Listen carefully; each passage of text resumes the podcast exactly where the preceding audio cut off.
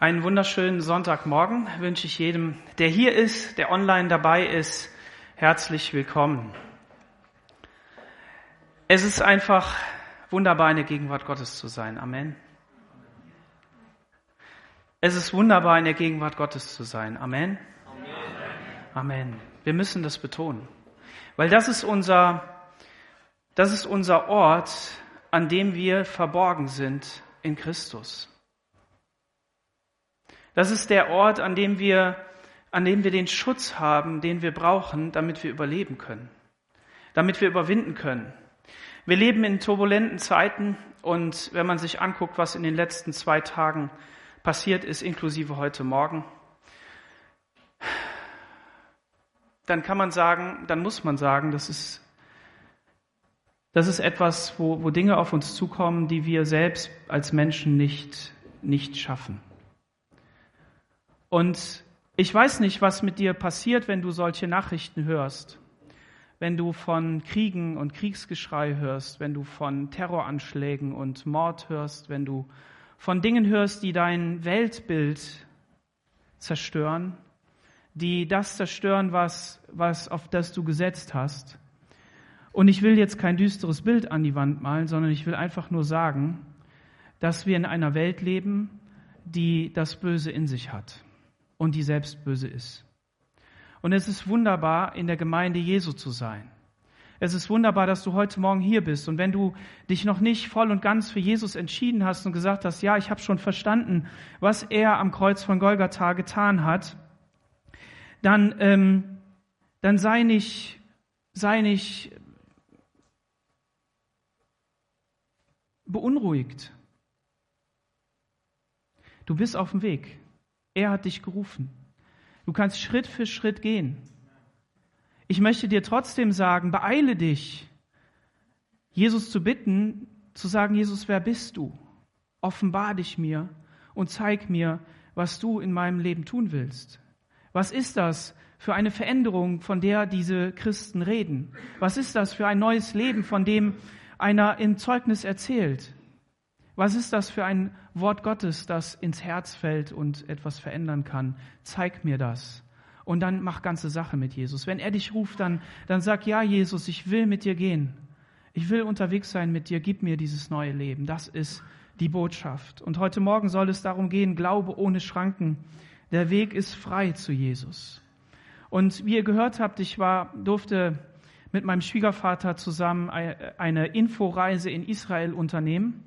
Das kam sehr spontan, ähm, flatterte so vor meine Füße und ähm, ich bin Gott sehr, sehr dankbar dafür, dass ich das tun durfte. Es gab in mir sehr viele Ansprüche oder, oder, oder Erwartungen, was alles so erfüllt sein muss und deshalb habe ich dann immer ein bisschen, bisschen Schiss, dass ich die nicht erfülle.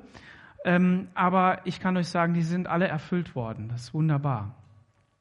Ähm, von vorne weg, niemand muss nach Israel reisen. Und das ist auch das Thema von heute.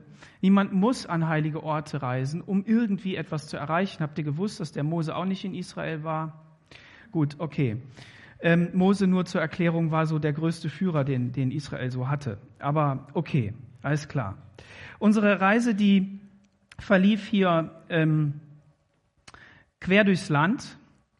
Ähm, ihr, ihr, könnt vielleicht erkennen, eine rote Linie, die so, ähm, ähm, ich sage jetzt mal auf der linken Seite, auf der Meeresseite ähm, in äh, Tel Aviv äh, startete und dann letztendlich in den Norden hochging, ähm, über Caesarea im Grunde genommen an der Küste rüber Richtung See Genezareth und dann ähm, an die Nordgrenze ähm, Tel Dan ist so ein Begriff, Burg Nimrod hat aber nichts mit dem in der Bibel zu tun. Also wir haben uns die, die Höhenlagen da angeguckt, was dort passiert ist. Und dann sind wir wieder runtergefahren, im Grunde genommen durchs Jordantal, durch ähm, Richtung Totes Meer, ähm, haben versucht da drin zu schwimmen, man schwimmt ja oben drauf, ne, ist klar. Ähm, und dann ähm, sind wir Richtung Jerusalem, Bethlehem, und dann wieder zurück nach Tel Aviv. Und wenn man in diesem Land ist, ähm, dann hat man ja schon vieles gehört. Man hat äh, gehört, dass es dort, dass ja sehr viel Geschichte ist, dass da eben der zentrale Punkt ist. Wir lesen die Texte in der Bibel. Wir haben so eine gewisse Vorstellung, vielleicht sogar aus der Kinderstunde noch, wie das Volk Israel durch die Wüste gezogen ist, ins heilige Land hinein, wie sie das eingenommen haben. Dann liest du die Texte. Und ähm, kommst du dort am Flughafen an, ein wunderbarer Flughafen, der, ähm, der genial gebaut ist. Ähm, mussten dann natürlich gleich ein Foto machen. Ähm, eine, eine Halle ähm, ist dort und äh, wunderschöner weißer Stein, der in der Sonne letztendlich Gold ähm, glänzt. Ähm, das ist hier Tel Aviv. Und Tel Aviv ist, ein, ist eine Stadt, die ist europäisch, ja. Wenn es Gehupe nicht wäre. Aber wenn wir in Italien waren, dann kennen wir es Gehupe auch, ja. Und Skupe bedeutet immer irgendwas anderes. Ja? Aber die wissen, was es bedeutet. Ja? Und ähm, ich habe mir den Fahrstil angeguckt und ich liebe diesen Fahrstil. Und ich darf den nur hier nicht anwenden. Das ne? ist klar, es geht nicht. Ähm, aber ist super. So, und dann hat man da so eine Stadt, eine Megacity, 70 Quadratmeter kosten im Monat 4.000 bis 5.000 Schekel. Wenn man 9.000 verdient, ist schon mal die Hälfte weg. Und dann gibst du noch 3.500 für den Kindergarten aus, für einen Platz und darfst also nicht gucken, dass du zwei Kinder gleich im Kindergarten hast. Dankeschön. Ähm, also so zweieinhalb Gehälter wären gut. Ne? So. Und dann fährst du aufs Land und dann siehst du dort ähm, Berge, Hügel, ja. Und ähm, zum Teil grün. Wir waren ja im Winter da, ne, es ist Winter, aber es ist der trockenste Winter seit 1964, also der trockenste Januar. Und deshalb wäre es gut, es würde regnen in Israel, damit, damit einfach wieder Wasser da ist. Dann siehst du ähm, Plantagen. Und äh, was dort faszinierend ist, wir haben ja unsere Früchte des Feldes, haben wir vielleicht noch so als Mais hochstehen, aber im Grunde genommen eher so auf, auf, ähm, auf Brusthöhe oder vielleicht ein bisschen niedriger und dann auch in die Erde rein. ja. Und was mir dort aufgefallen ist, ist, dass das sind hier Bananen, ähm, dass ähm, das alles hochwächst, ne? Dattelpalmen und äh, Bananen hier, die haben, die schützen ihre Bananen vor einem bestimmten Virus ähm, und deshalb darfst du keine importieren. Ähm, das war hier auch Richtung Kamel dann, also Richtung Norden schon unterwegs.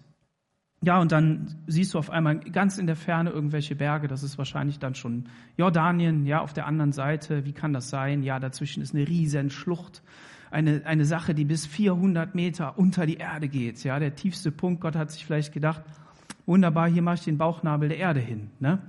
Ja, so könnte das sein. Ähm, und dann schaust du so in die, in die Jezreel-Ebene. Ähm, Doro, du kannst mal diese Karte durchgeben.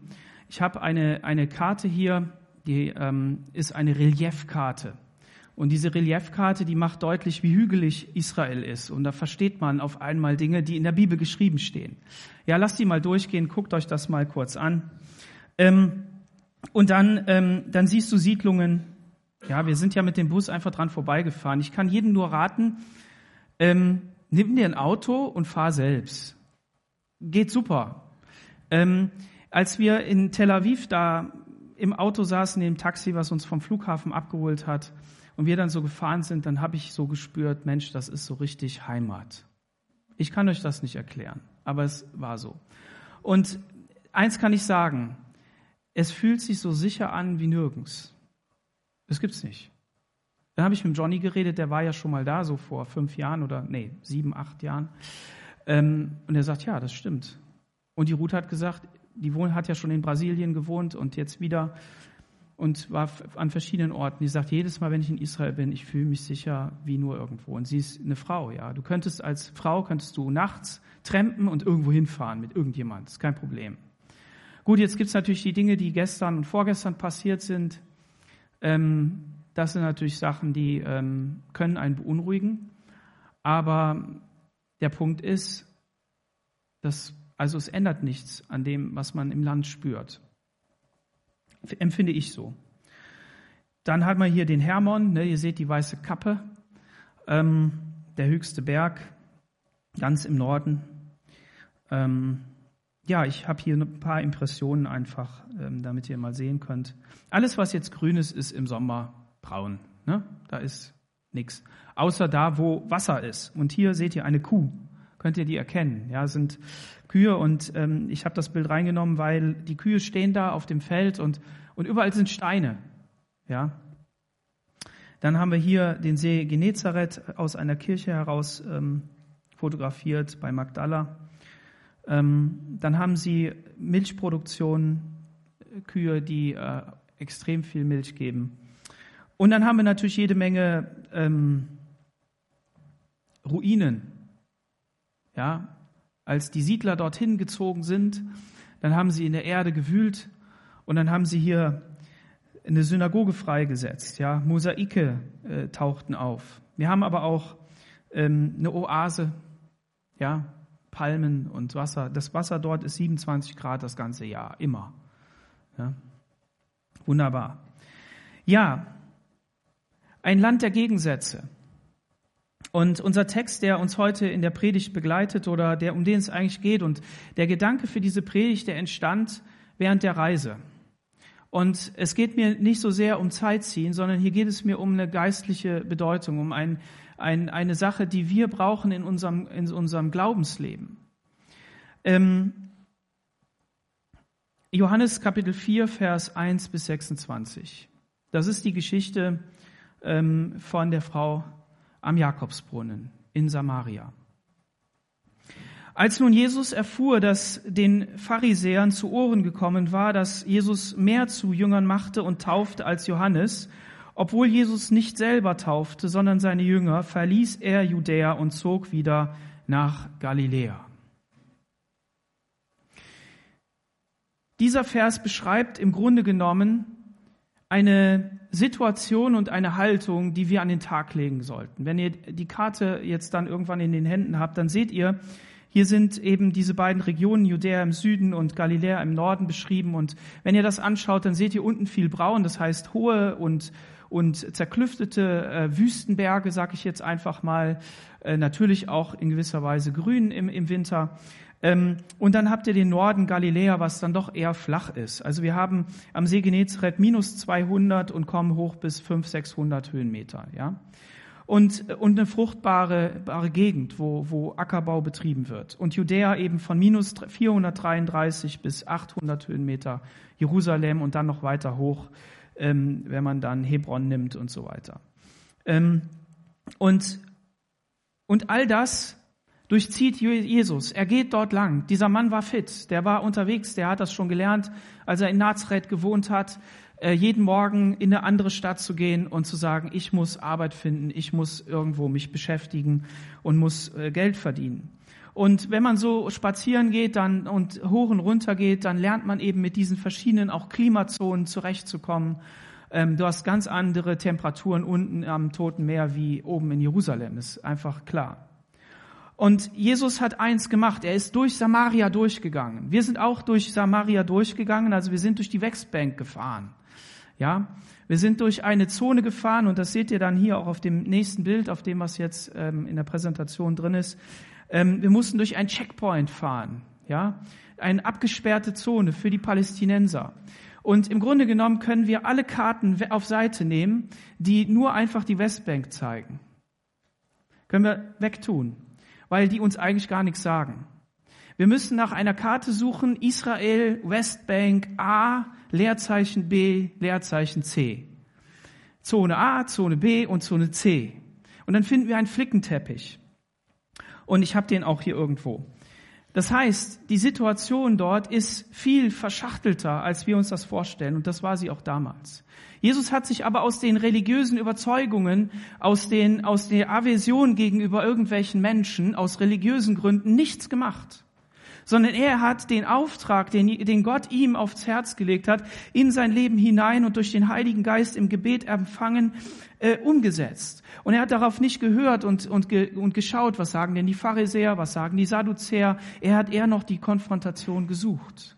Er hat sich schon dreimal nicht von der Politik beeinflussen lassen, von den Herrschern, die gerade da waren, sondern er wusste, dass er am rechten Zeit, zur rechten Zeit am rechten Ort war und dass Gott das alles so zusammengepuzzelt hat. Eine faszinierende Geschichte.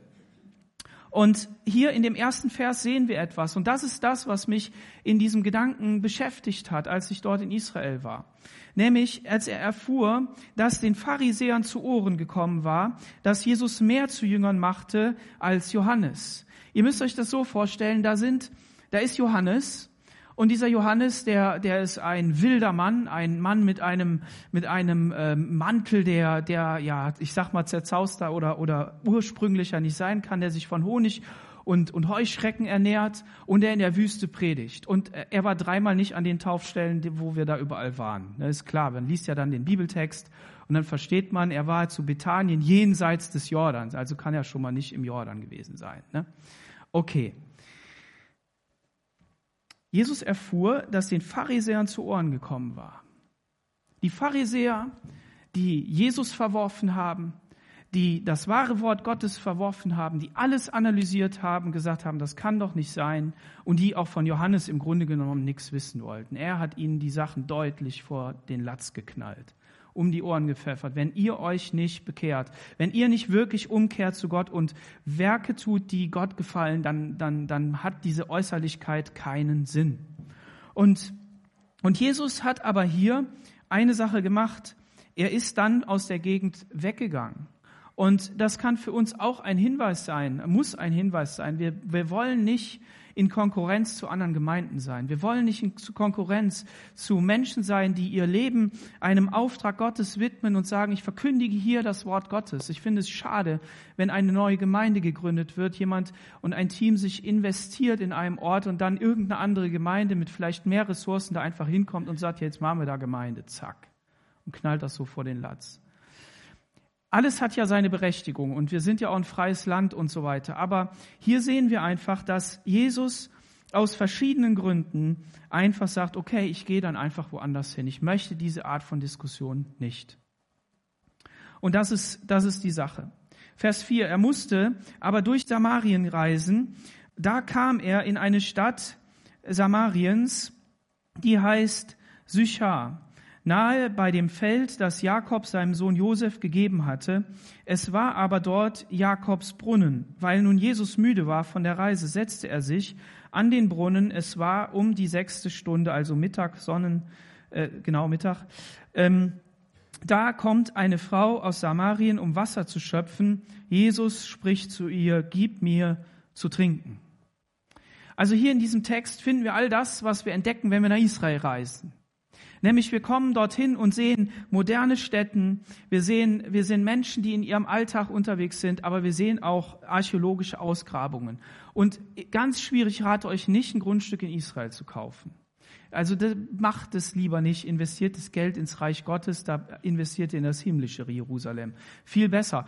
Weil der Punkt ist hier, wenn du ein Grundstück hast und du fängst an zu graben, dann betest du, stellst du einen an zum Beten, dass du keine archäologischen Funde findest, denn dann kommt die Archäologiebehörde und sagt, ja gut, schön, dass du das gefunden hast, bezahl für die Ausgrabungen. Also hast du das Ganze an der Backe. Und dann kippst du es lieber wieder zu und sagst, später. Genau.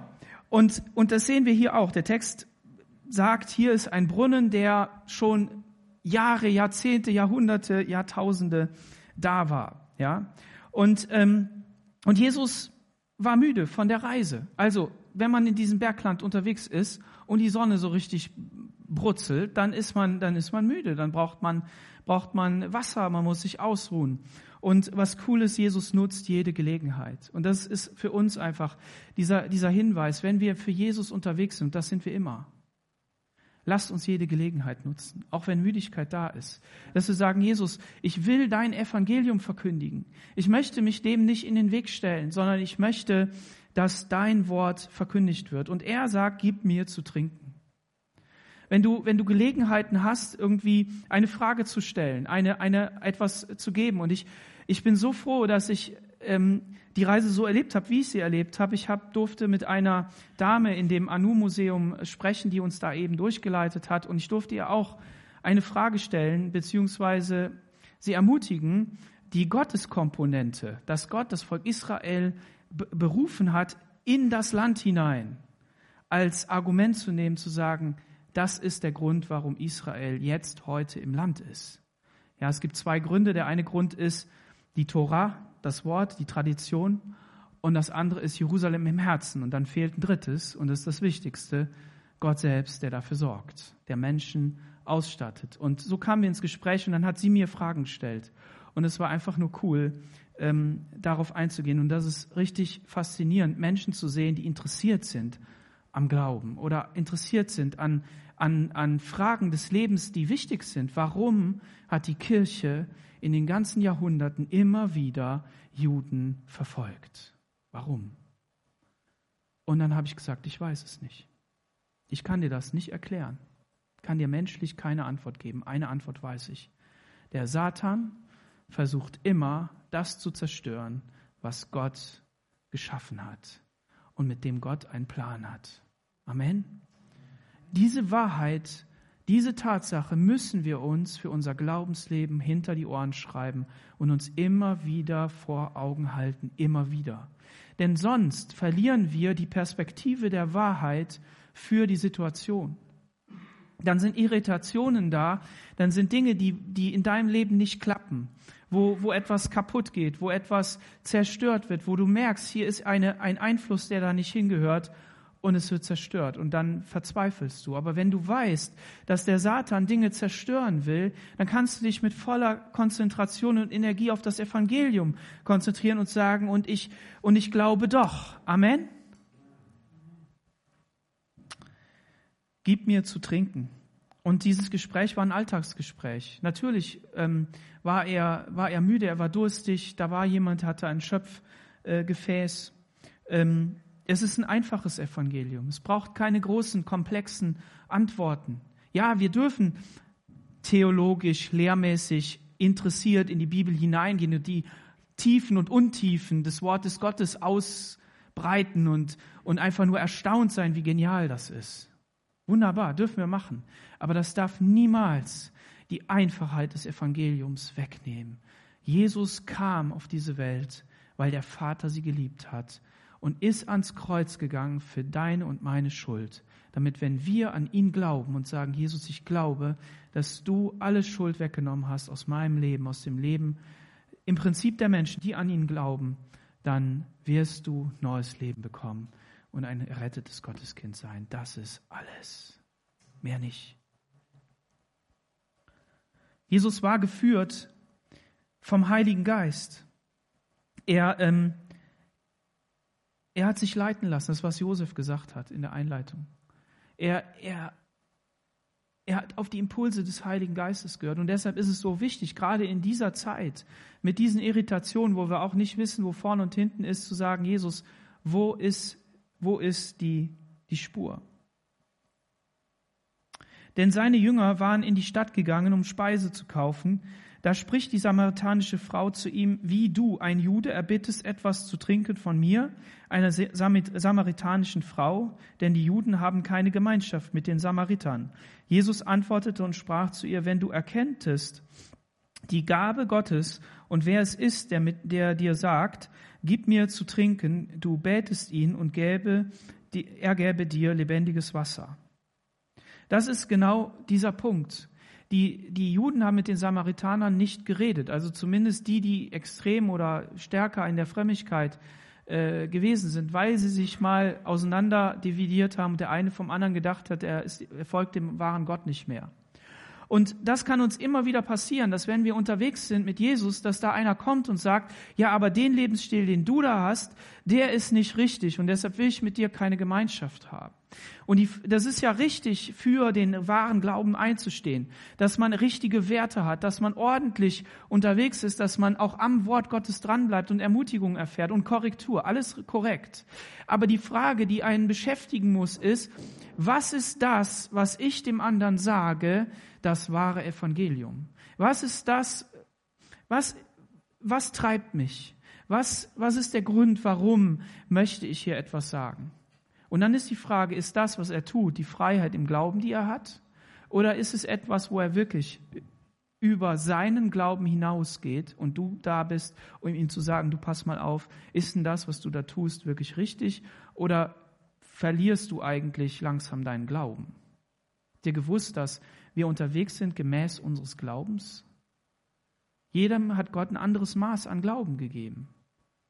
Und wenn der eine meint, das zu tun und der andere das zu lassen, dann kann es durchaus so sein. Es gibt natürlich echte Grenzen, gar keine Frage.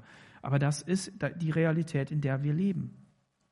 Und sie war erstaunt darüber, wie du Jude erbittest von mir zu trinken, ich eine Frau, und dann kommen seine Jünger dazu und und das ist, das ist das. Jesus verweist sie aber auf das, auf den Auftrag, den er hat. Ich will dir lebendiges Wasser geben.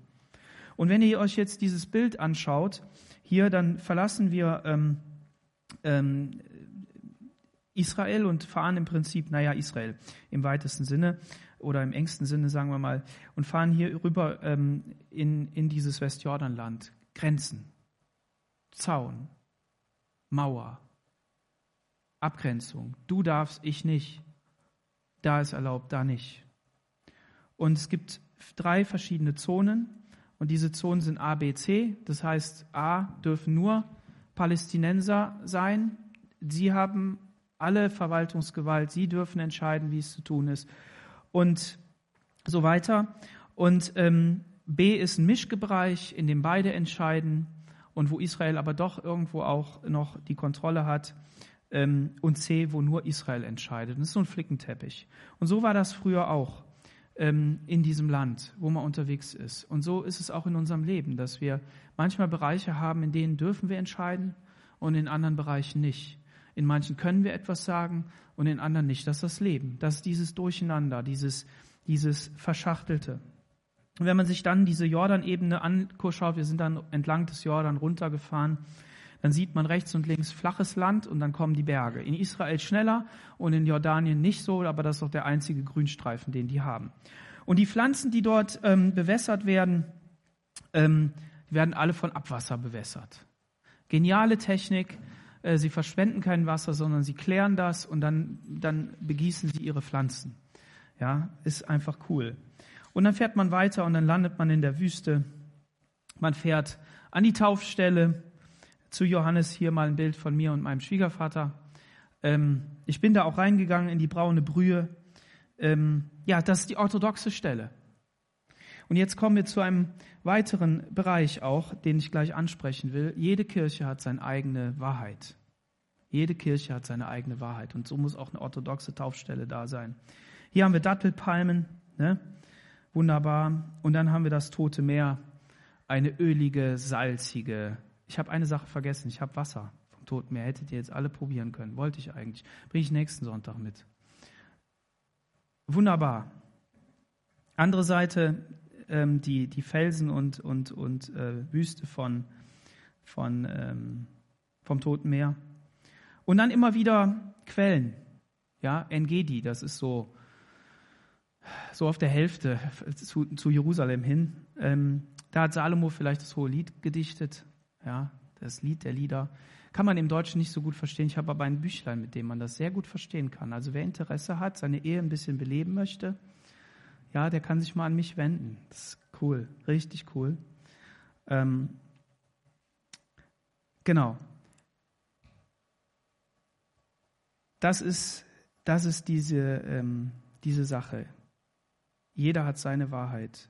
Vers 11 spricht, die, äh, spricht zu ihm die Frau, Herr, du hast doch nichts, womit du schöpfen könntest, und der Brunnen ist tief. Woher hast du denn lebendiges Wasser? Bist du etwa mehr als unser Vater Jakob, der uns diesen Brunnen gegeben hat, und er hat daraus getrunken und seine Söhne und sein Vieh?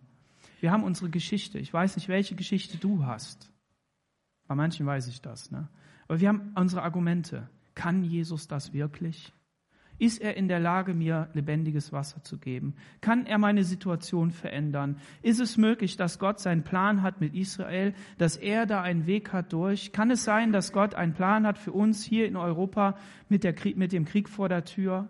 Wie ist das mit meiner Krankheit? Hat er einen Weg dadurch? Will er die heilen? Geht das überhaupt?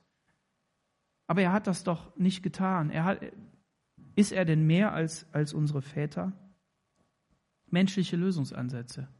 Wie oft fallen uns Argumente ein, warum wir nicht einfach glauben können. Amen. Aber sei ermutigt zu glauben.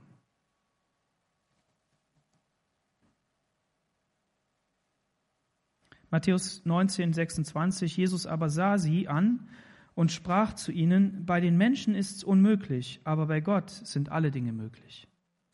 Und das durfte ich da auch sehen, oder wir durften das da sehen. Wir waren in dem ähm, äh, Herzl-Museum und ähm, ein Mann, der sein Leben verschrieben hat für Israel, für einen Ort, an dem sie bleiben können. Menschen zusammengetrommelt, Menschen ähm, äh, in, in den Gedanken geführt, um zu sagen, wir wollen dafür kämpfen, dass wir einen Ort haben, an dem wir zu Hause sind. Und, ähm, und, und das ist einfach das Ding, dass Gott dieses Volk in ein Land geführt hat, trotz Widrigkeiten und all dem. Und Gott hat einen Plan. Und wenn du in die Zeugnisse, in die Berichte deiner, deinem Umfeld, der, der Menschen um dich herum, meint auch der Gemeinde, ne, hineinhörst, was Gott alles getan hat, dann kannst du ermutigt sein, deinen Glauben auch zu leben. Das ist wichtig, dass wir, dass wir Gottes Führung in unserem Leben mitteilen und sagen, so und so hat Gott gewirkt, dass wir wirklich sagen, Gott kann. Amen. Und dass wir selber unsere Erlebnisse auch ähm, nicht vergessen. Nicht vergessen. Aufschreiben, mitteilen äh, und uns erinnern und beten, dass es lebendig bleibt und wir immer wieder Neues ähm, dazu lernen. Vers 13. Wer von diesem Wasser trinkt, den wird wieder dursten. Wer aber von dem Wasser trinkt, das ich ihm gebe, den wird in Ewigkeit nicht Durst, sondern das Wasser, das ich ihm geben werde, das wird ihm eine Quelle des Wassers werden, das ins ewige Leben quillt. Spricht die Frau zu ihm, ähm, Herr, gib mir dieses Wasser. Und dann geht Jesus auf ihre, ihr Leben ein und sagt verschiedene Dinge, an denen sie sehen soll, dass er ein Prophet ist, dass er mehr ist als nur einfach ein Mensch, sondern geistgeleitet. Und lass uns dafür beten, wenn du mit Jesus unterwegs bist, zu sagen, Jesus, gib mir Worte der Weisheit, der Erkenntnis für Situationen, für Menschen, die ich ermutigen kann und sagen kann, hier, ich sehe etwas in deinem Leben und dass sie zum Glauben kommen können. Und dann beginnt das Evangelium sein Werk zu tun. Ähm, die Frau spricht zu ihm, Vers 19, Herr, ich sehe, dass du ein Prophet bist. Unsere Väter haben auf diesem Berg angebetet und ich sag, und ihr sagt, in Jerusalem sei die Stätte, wo man anbeten soll. Hier kommt jetzt ein Hammer, mit dem ich Felsen zerschmeißen will, zerschlagen möchte heute Morgen. Als wir dort im Land unterwegs waren, haben wir natürlich verschiedene Landschaften angeschaut, haben wir schon gesehen. Hier einfach mal ähm, von, im, im, im Gebiet von Bethlehem so ein, so ein Tal. Man hat immer wieder Täler dazwischen. Ähm, man sieht hier Riesenbauten. Ne? Ähm, man muss in die Höhe bauen, damit man überhaupt noch irgendwie klarkommt, weil neun Millionen auf dem Land von Hessen, eingedrückt von Klimazonen und so weiter, da kann man sich ja vorstellen, wie das aussieht. So, und dann kommen wir nach Bethlehem, sind also einen Tag mal dahin gefahren. Unsere, unsere ähm, äh, jüdische Guide, die durfte nicht mit, mussten einen palästinensischen Guide bekommen und haben dann mal die, die Sicht der Palästinenser gehört und wie die das sehen. War höchst interessant. Ähm, hier die, die Geburtskirche und mal ganz schnell reingeguckt. Ihr seht hier eine normale Kirche, schön vergoldet, schön äh, alles äh, möglichst wunderbar gemacht ähm, nach außen hin. Ähm, um was zu sehen, dieses Loch um dahin zu pilgern und zu sagen, ich brauche für mein Seelenheil die Berührung der Krippe. Ich rate euch allen dahin zu fahren, damit ihr in eurem Glauben auferbaut werdet. In dieser Kirche findet sich dann natürlich auch die Krippe. Wie man sieht, so sah die Krippe aus. Das hier ist der armenische Teil. Also die Armenier haben in dieser Kirche,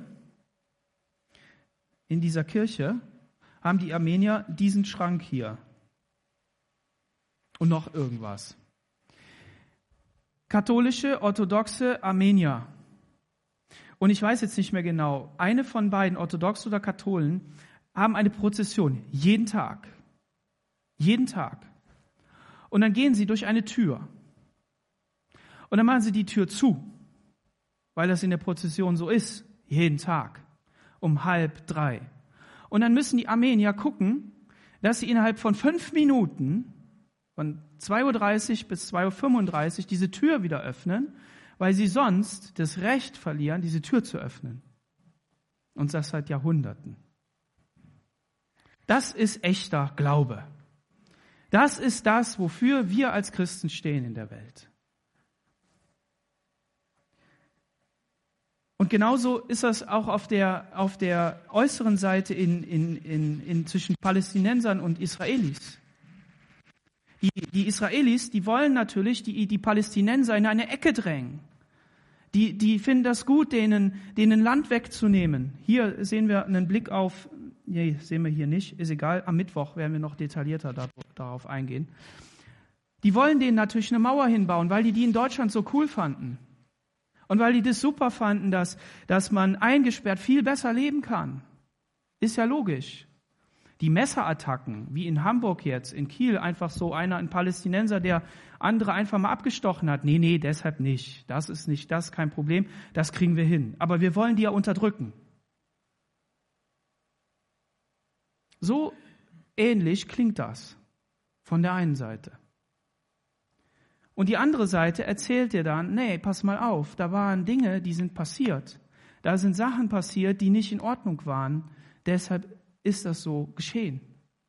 Und äh, deshalb haben wir diese Mauer gebaut, um eben nicht mehr diese Attacken zu haben, um eben nicht mehr äh, so bedrängt zu werden. Und was die Kirche anbetrifft, da habe ich angefangen, darüber nachzudenken. Ich war auch schon in Rom gewesen, aber hier ganz besonders nachzudenken, dass natürlich alles Mögliche überbaut worden ist. Und wir sehen hier Jerusalem, ich hatte ja auch schon in die Gemeindegruppe was hineingeschickt und das eine öffentliche Gruppe. Wer also in dieser Gruppe noch nicht ist und möchte gerne auch unsere Informationen haben, melde sich einfach bei uns, wir können dich hinzufügen. Hier seht ihr Jerusalem und die Wahrzeichen, ne, die, den Felsendom, alles schön unter echtem islamischen Mandat. Der wahre Glaube, das, worum es in dieser Welt geht. Die nächste Offenbarungsstufe. Der letzte Prophet Mohammed. Ein Tor, das zugemacht worden ist, weil der Messias da einzieht. Wenn der Messias kommt, auf den die Juden warten, wird er durch dieses Tor gehen. Also hat man es zugebauert. Und davor hat man Gräber gebaut, weil ein Prophet und ein Priester niemals über Gräber geht. Und weil man sich dachte, wenn der dann schon lebendig ist, dann packen wir noch ein paar Waffen dazu. Also hat man Waffen in die Gräber getan. Wenn die Typen nämlich auferstehen, was ja passiert, wenn der Messias kommt, können sie ihn gleich erschießen. Ne? Klar. Ja, hier nochmal ein Bild ähm, aus Bethlehems äh, Sicht. Ähm, da sieht man hinten die Mauer.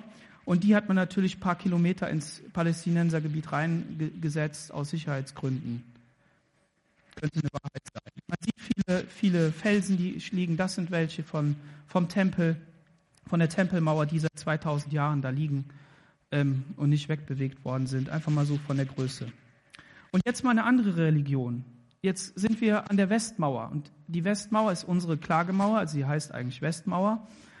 Und wir gehen dorthin und äh, ist natürlich ein besonderer Moment. Wir ähm, schauen uns das dort an mein Schwiegervater und ich, wir müssen dann auch eine Kippa tragen. Wir sind an diese Mauer gegangen, haben ähm, ja, Gebete äh, gesprochen ähm, und haben diese Atmosphäre auf uns wirken lassen. Wäre ein Ort gewesen, wo ich jetzt gerne länger geblieben wäre, anstatt verschiedene andere Dinge. Aber ist ja eine Informationsreise, ging also nicht.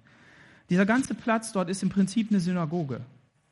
Und weil die Nationen auch kommen sollten und anzubeten, haben sie das öffentlich gemacht hier. Hier sieht man dann, wenn man vor der Mauer steht, nach links rein oder aus eurer Sicht hier rein in diesen Tunnel. Könnt ihr heute Nachmittag, geht ihr in Google, nimmt einen möglichst großen Bildschirm und dann geht ihr da hin und dann lauft ihr da lang. Und der Eindruck ist genau der gleiche, wie wenn man da ist. Nur die Atmosphäre spürt man nicht. Aber man kann da so durchlaufen. Und hier sieht man eben Juden beten. Manche inbrünstig, manche total, ähm, total fokussiert. Andere gucken die ganze Zeit rum, während die beten. So wie in der Gemeinde auch. Ne? Mich total erinnert daran. Aber die Atmosphäre war, war eine besondere Atmosphäre. Und ich sage euch auch gleich, warum ich meine, dass es so ist. Ja, hier haben wir noch mal gestanden. Wir wollten die Kippa ja mal auf dem Bild haben. Genau. Und ähm, dann waren wir auf dem Dach vom Hospiz, vom ehemaligen Hospiz. Ähm, äh, jetzt fällt mir der Name nicht ein. Ja, österreichisches Hospiz, heute ein Hotel. Ähm, und das war ein traumhafter Ausblick dort. Und als ich da oben gestanden habe, habe ich gedacht, und wer erklärt mir jetzt, wer wo gebaut hat und wann? Und wie ist das? Und dann habe ich bei meinem Schwiegervater von ihm ein Buch in die Hand gedrückt bekommen. Und da stand ein schöner Titel drin und dem kann ich nur sagen, es stimmt, ein architektonisches Durcheinander. ringen um die Vormacht. Genau so ist es. Und der Punkt ist, warum ich euch das alles zeige. Hier seht ihr die, ähm, die Grabeskirche. Und das war der Höhepunkt für mich. Also, um es mal kurz zusammenzufassen. Verschiedene Religionen, verschiedene Kirchen an einem Ort, die sich die ganze Zeit kloppen darum, wer hier das Recht hat und wer nicht. Wir kommen von einem einfachen Evangelium, von dem, dass Jesus gesagt hat, ich will, dass alle Menschen gerettet werden und zur Erkenntnis der Wahrheit kommen. Amen. Und dann wird gekloppt um eine Treppenstufe, um diese Treppenstufe da unten. Und dies auf der rechten Seite ist die ein bisschen höher als auf der linken Seite. Warum? Weil man sich hier mal ordentlich äh, geeinigt hat. Nämlich den, den Hof ein bisschen angeschrägt, sodass, wenn der eine putzt, kann er die Treppenstufe mitputzen, weil die gehört ja zur Treppe, hat ja noch eine Stufe. Und der andere kann sie putzen, weil sie ja zum Hof gehört, ne? Ist klar. So. Und dann kommt man in diese Geburtskirche rein und man sieht nur noch Gold und Silber und alles Mögliche drüber gebaut. Auch wieder, um ein Loch anzufassen, einen Felsen, Golgatha, auf dem unser Herr Jesus gestorben ist. Dann dreht man sich um und findet die, findet die ähm, Grabeskirche. In der Kirche eine Kapelle, pompös, groß, restauriert von den Orthodoxen. Die haben den Zuschlag bekommen. Was haben die gemacht? Haben den Franziskanern die Tür zugemauert und haben hinten die Tür auch zugemacht, sodass du nicht durchgehen kannst, sondern musst unkompliziert wieder vorne raus. Ein Riesenstau. Wir entscheiden, was ist. Inklusive neuer Orte, an denen man sein kann. Und das ist etwas, wo ich gesagt habe, das dürfen wir nicht tun. Wir dürfen dem Glauben und dem Weg zu Jesus nicht im Weg stehen. Amen. Mit weder mit unserer Theologie, mit unserer Lehre, noch mit unserer Erfahrung, noch mit dem, was wir nicht glauben und noch mit irgendetwas. Gott ist viel größer. Gott ist viel heiliger, Gott ist viel reiner. Und das Einzige, was wir wollen dürfen, sag ich mal so, ist, dass der andere versteht, was das Evangelium ist. Und was Gott dann mit ihm tut, ist seine Sache. Amen. Und wenn wir jemandem helfen durch Korrektur, wenn wir jemandem helfen, du machst doch mal so, dann muss es immer unter diesem Aspekt sein, weil sonst bauen wir Kirchen um das Evangelium herum. Für uns eine fantastische Erfahrung. Alle haben sich um diese Geburts, nee, um die, um die, um die Grabeskirche äh, ja, angestellt und wir sind hinten in eine nicht restaurierte Kapelle gegangen, äh, weil sie sich streiten, wem die gehört. Ähm, und durften so Grabkammern sehen. So, die sind ungefähr so breit, zwei Stück nebeneinander. Und da sieht man auch die Tür und er bückte sich und ging hinein. Wunderbar. Ähm, einfach, einfach fantastisch. Und das ist das Evangelium. Sechs Kirchen kloppen sich da die armenische, die äthiopische, die griechische, die koptische, die römische und die syrische. Und eine kann die andere nicht riechen. Und das ist das Evangelium. Das ist das Evangelium.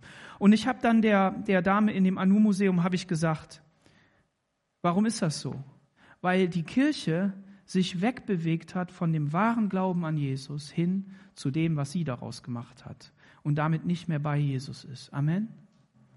Und das darf uns nicht passieren, weder in unserem Leben noch noch in der Gemeinde.